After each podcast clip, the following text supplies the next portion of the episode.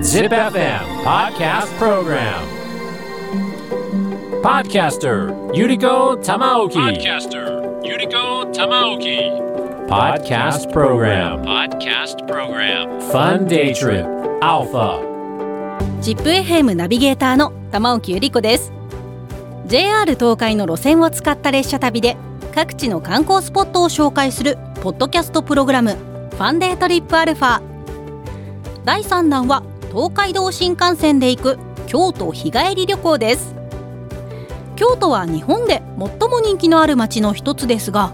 名古屋駅から京都駅まで新幹線なら乗っている時間はおよそ35分。余裕で日帰り旅行ができちゃいます。今回のファンデートリップアルファは私玉置ゆり子が京都に日帰り旅行に行ってきたリポートを9回にわたってお送りしています。第4回目となる今回はちりめん細工のお店です。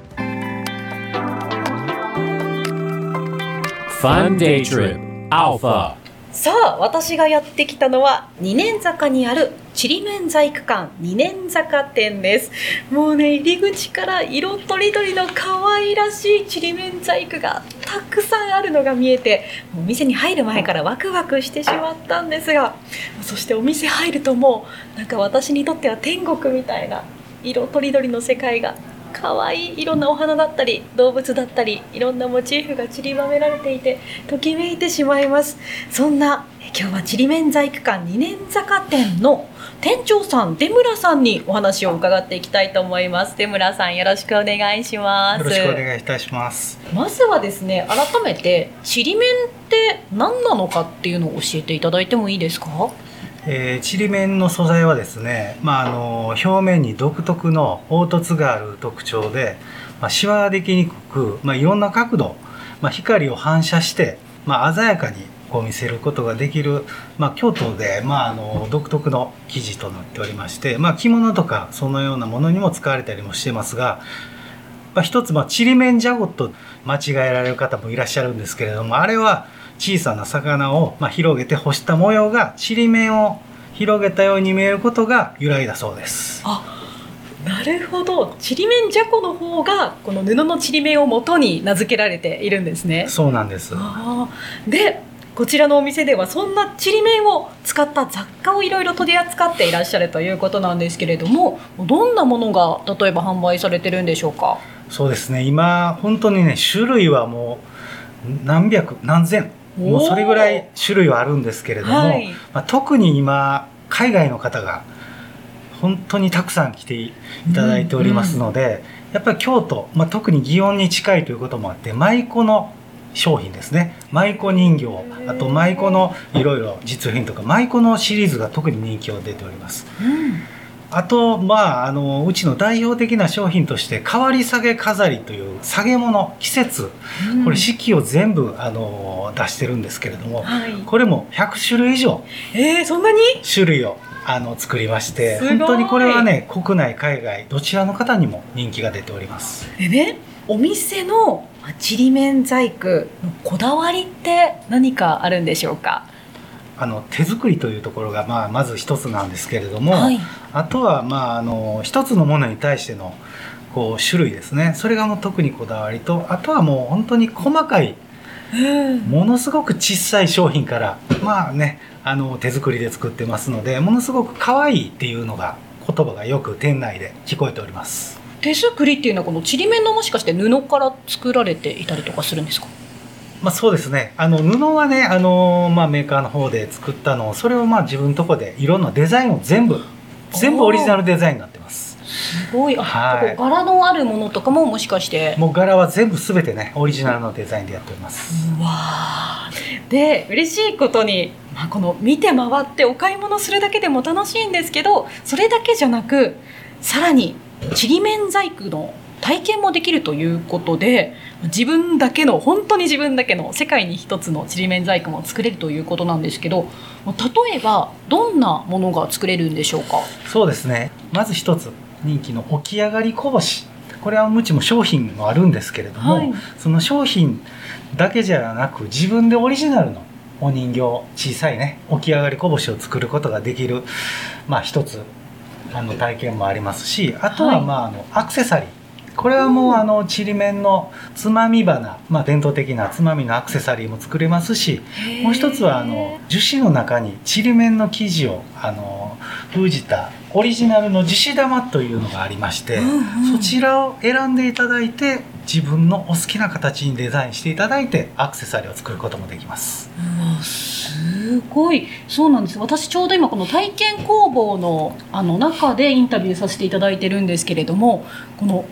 自分で作るための材料がもうずらっと所狭しと色とりどり並んでますねもうこの中から好きなものを選んでそれぞれのものが作れるということなんですね。もうあのこの中で選ぶというまず楽しみとあとは作るという楽しみをプラスしてですね、まあ、大体、まあ、1時間ぐらい1時間弱ぐらいでできるようにはあの指導しながらやっております。じゃあ出村さん私も早速この起き上がり講師作ってみたいんですけどいいですか？ぜひ一番ね今までいいやつを作ってください。頑張ります。お願いします。はい。出村さんありがとうございます。ありがとうございます。Fun Day Trip Alpha. さあそれでは今からちりめん細工の起き上がりこぼしを作っていこうと思います。たくさんあるちっちゃなちりめん細工のパーツの中からいろんなものを選んででベースになるこぼしの部分の形もこう丸い子もあればだるまさんの形の子もあればこう、ね、動物のこう形のベースになるようなものもあればで私は今回あのウィークエンドスマイルの番組キャラクターのウイスマくんの起き上がりこぼしを頑張って作ってみたいと思います。うまくできるかな？このねパーツを今選んできたので早速これから起き上がりこぼし作っていこうと思います。作り方をスタッフの堀さんにお伺いしたいと思います。堀さんよろしくお願いします。お願いします。さあここから堀さん可愛いやつできそうですかね私。大丈夫ですよ。あの非常に簡単ですから。はい。まず最初にね、はい、このこぼしの前と後ろを確認して、はい、広い方を前にしてください。はい、広い方を前にして、はい、こっちが正面。はい。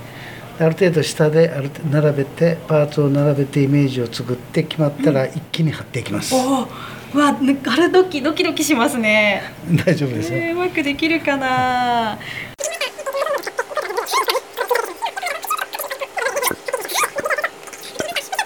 すごいでも本当に細かい作業ですけどちょこっとのことですごく印象変わりますね。それがね楽しいんですよね。楽しいです。奥が深いですよね、なんか。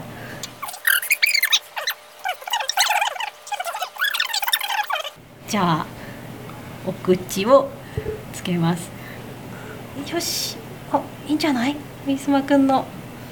トレードマークともいえる大きなお口がくっつきました。うん、可愛い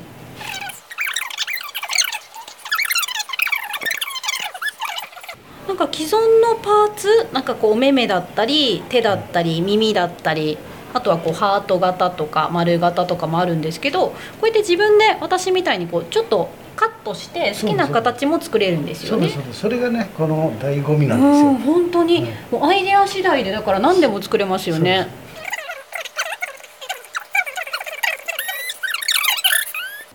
ごいなんかあれですねこう慣れてくると楽しくなってきちゃってどんどんいろいろつけたくなってきちゃうからだいたい作り出す前にパーツを選んで決めとくっていうのはすごい大事ですね。そうですね。ある程度アイデアを固めてからあだからあれですかこうお客様の中にはもう来る前から何作りに今日は来ましたって決めてる方も多いんですか？携帯に全部取って自分の作りたいキャラクターみたいなものを全部携帯を見ながら作ってます。お手本を使うとまた仕上がりがより確実なものにそうですね、えー、だからどのパーツを利用してやるかだけなんですね。なるほど。